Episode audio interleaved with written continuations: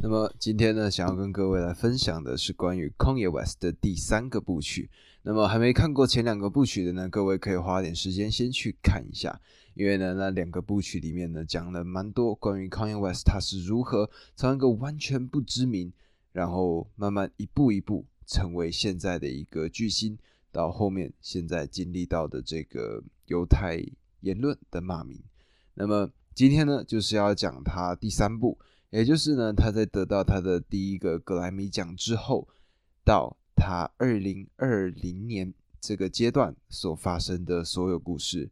那么当时 Kanye West 呢，他在那个 College Dropout 这张专辑里面，他呢就终于得到了格莱美奖。那在上一集里面呢，我呢也跟各位分享了他在格莱美奖上面发表的这一个非常狂妄的一个言论，非常狂妄的一个得奖感言。那么可以说是他的身世呢如日中天。那么在那个阶段的时候呢，他呢持续的推出了很多厉害的作品，例如说《Late Registration》这一张非常厉害的专辑，他呢也得到了格莱美奖。那么大概是在这个阶段的时候呢，康也他不再把康也这个人这个名字当做是他的个体，而他认为那是一个他的角色的展现。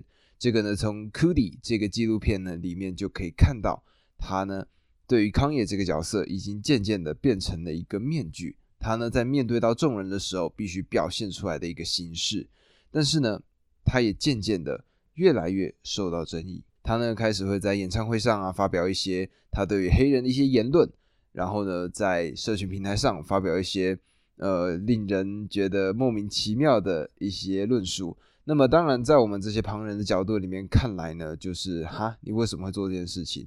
但是呢，如果各位有看到第一集、第二集，我在前面分享给各位听到的这个阶段里面呢，就会听到说，其实他其实早在之前就已经对于这些种族的议题，他其实就已经有意见了。那只是因为呢，随着他的名气、他的声量逐渐的放大，那他呢开始受到越来越多的关注。那么也在这个阶段呢。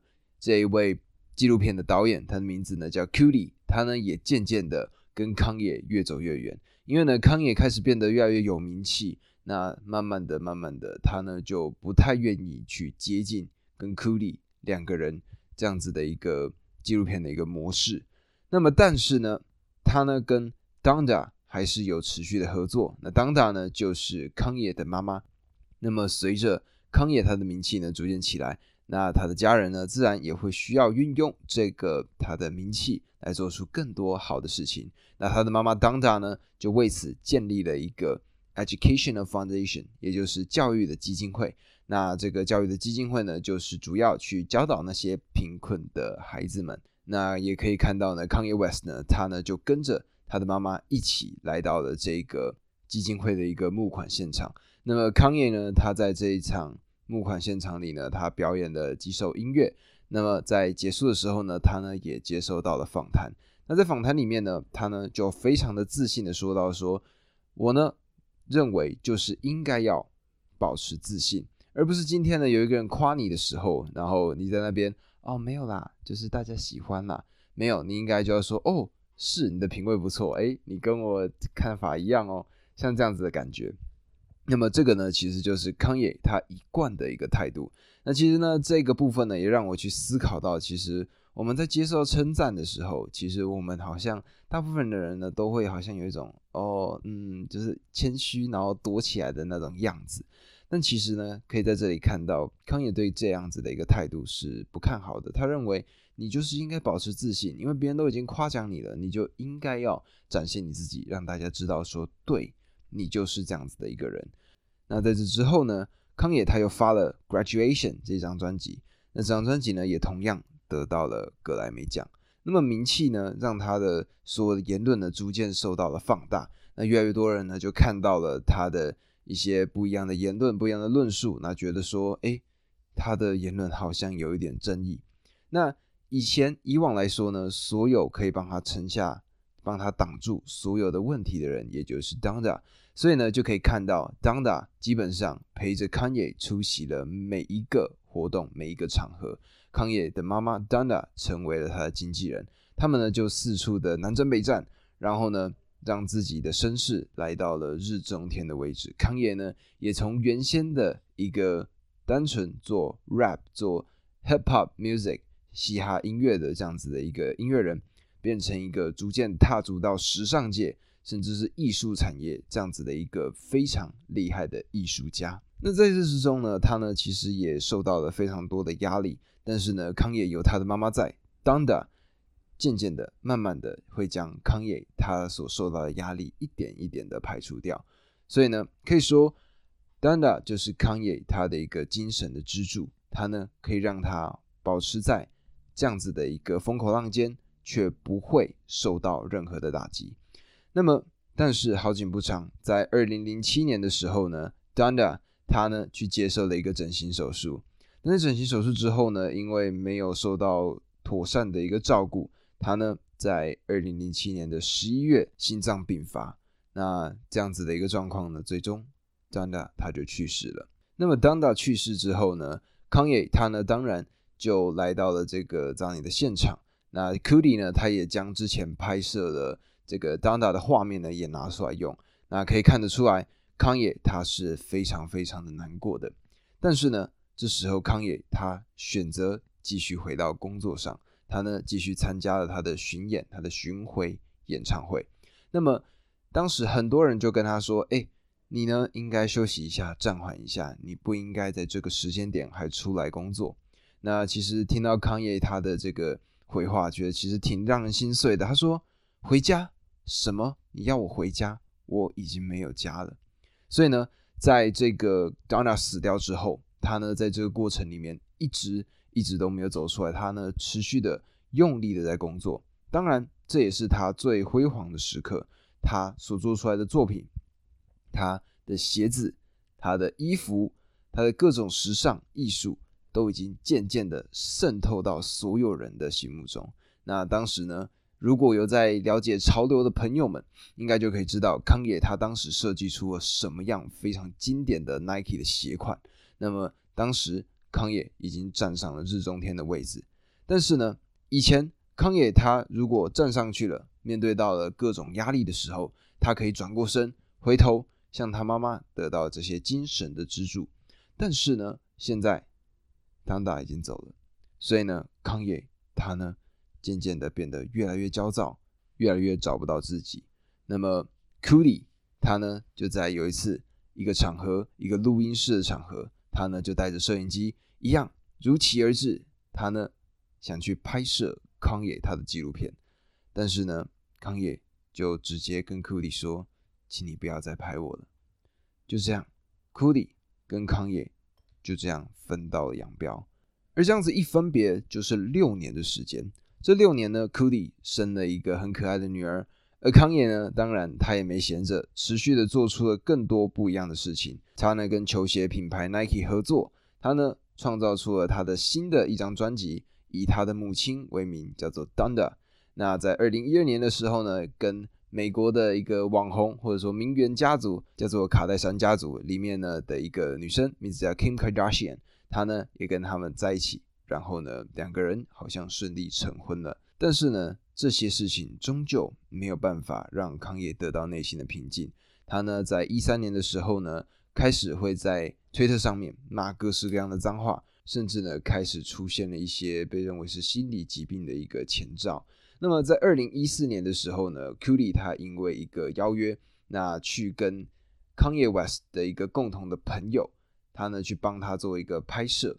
那当时呢，康也是这一场。表演的一个开场嘉宾，那 Kuli 跟康也呢，他们终于又回归，又重修旧好。那这个时间段呢，康也呢，他就开始邀请 Kuli 去参加各式各样康也相关的场合。那举例来说呢，二零一六年，康也呢就有一个非常盛大的一个时装秀。那么各位如果去搜寻二零一六年，他呢在一个 stadium，在一个有点像是美式足球场这样子的一个大规模的一个展演空间，他呢在里面播放了他的音乐，还有他的时装品牌。我得说那个场面非常非常的盛大，如果各位有兴趣可以去看一下，非常非常的厉害。那么从二零一六年之后，他呢可以说是在时尚界已经站稳了一个无人能及的位置。例如说，像这几年的一个非常著名的潮流品牌 Off White，它的主理人名字呢叫做 Virgil Abloh。那如果不知道的呢，他呢也是 LV Louis Vuitton 他的前任首席设计师。那这个人 Virgil Abloh，他呢就是在 Kanye West 底下一步一步的走起来的。那么很多很多厉害的潮牌都是从 Kanye 他的底下出来的。而后来呢，时序就慢慢来到了二零一六年。那那一年发生了什么巨大的事情呢？也就是川普总统，川普哦，当时呢是个候选人，他呢宣布参选，而康也呢，他呢就选择支持 Trump，支持川普。那他呢就在自己的一个演唱会的场合上面呢，他就大肆宣扬自己对于政治的一些理解。他说呢。就是奥巴马，他是一个完美的人，但是呢，完美的人是不可能可以做大肆改革的。那那时候呢，是他在演唱会唱到一半的时候，那他唱到一半呢，就突然开始分享这件事情，分享到一半，然后他呢就直接把麦克风放在了地板上，然后直接中断了这场演唱会。那么在这场演唱会之后呢，他呢就被抓进了精神病院。那也可以见得呢，就是原先他所认为他扮演这个康爷的这个角色，已经逐渐的失常了。那在经过了这个精神疾病，然后心理的治疗之后呢，康爷呢他的状态逐渐的回稳。那他呢想要去做那些真正有意义的事情，所以呢他又找上了 Q 李继续他的这个纪录片之旅。那他呢，在这个阶段呢，他呢做了两个很重要的事情。第一个呢，就是他把他的触角伸向了国际，他呢开始去跟，例如说日本的村上隆，或者是一些其他的艺术类别的人们，开始有不一样的互动。那除此之外呢，他呢甚至有兴趣，甚至说有意愿去参选总统。那么当时呢，他所提出的一个言论，就是他想要禁止堕胎。然后在这个言论当中呢，一直去宣扬自己对于这个概念他自己的理解，然后一直去辩护这件事情。那么由于呢他之前的一些争议言论嘛，所以呢他的现在所说出来的这些话呢，他呢渐渐的不受到人待见。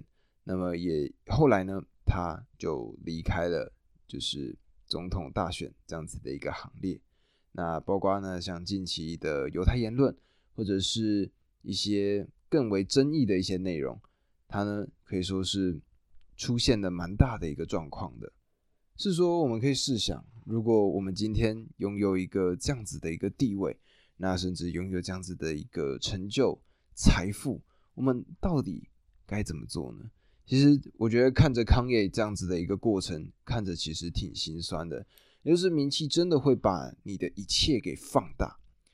例如说，他呢可能在推特上面随便发了一篇小小篇的文章，可能就被大肆的做宣扬，或者我觉得甚至可以说，所有跟名气相关的内容都是如此。例如说呢，我们在日常可能看到情侣分手，我们呢可能觉得这很正常，或者呢看到有些人劈腿，好，我们心里呢可能大概就是一个感觉。可是呢，如果今天他是一个名人，他呢情侣分手了，那这个新闻肯定会爆炸性的。被宣扬出去。那如果举一个近一点的例子，举例来说，例如说高尔宣好了。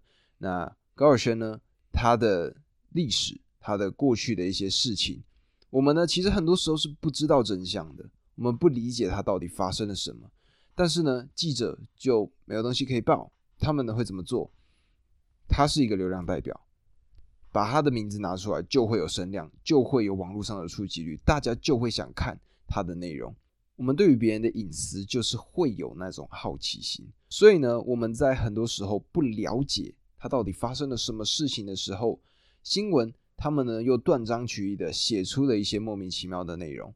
那么有些时候呢，我们最喜欢看的事情是两种，一种呢是看到一个默默无名的人成为英雄的过程，另外一种呢就是看着一个英雄被打回凡间的这样子的一个过程。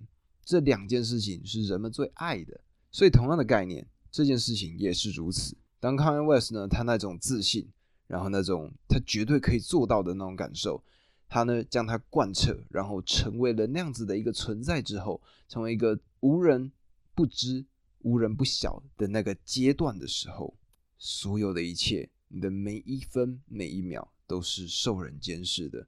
不知道各位有没有看过？但是呢，比如说 Kanye West，他呢就非常容易被狗仔追逐。他甚至有一次凌晨四点，他呢起来在他的庭院散步，外面一排的狗仔，然后拿着相机一直对他摄影。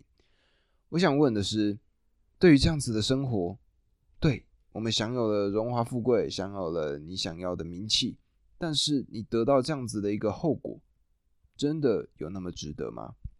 我记得之前网络上有个梗图，或者说一个残酷的二选一，也就是。你希望平凡但是快乐，还是富有但是贫穷？那么很多人呢，他们呢就会用这种很搞笑的方式，例如说呢，拿着纸钞啊，擦眼泪，身后呢是豪宅，或者是拿着很贵很贵的红酒，然后呢，就是躺在自己的按摩浴缸里面，然后边喝边擦泪。但实际上，我们在看到这个纪录片的这个过程里呢，我渐渐可以明白为什么。他们会觉得这件事情非常非常的痛苦，所以名气它真的好吗？我不知道。我今天呢，在看了这个纪录片之后，重新的去醒思这件事情。各位在我们得到了某些事情的时候，相对应的，它必定会有所牺牲。那么，我们可以接受这件事情吗？我觉得这个呢，真的是一个值得思考的一个问题。那么，当然呢，我也希望可以听到不同的意见。如果可以呢，当然。在 Apple Podcast 底下帮我留下五星评论，然后可以回答我关于你们的想法。那么关于康业他的这个阶段的介绍，我想基本上我已经介绍完了。他从一个默默无闻来到了一个顶峰，让无人不知、无人不晓的一个位置，到后来逐渐的失控，没有办法再成为那样子的一个存在，没有办法承受他这样子的一个角色。不知道各位听完这三集之后有什么样的感想呢？那我希望你们可以分享给我看看。那么同样的，如果各位喜欢这个单集呢，我也希望各位帮我分享出去，然后订阅我，帮我留下一个五星好评。那么这个呢，就是今天的单集。我们呢，今天就录到这里啦，我们明天见，拜拜。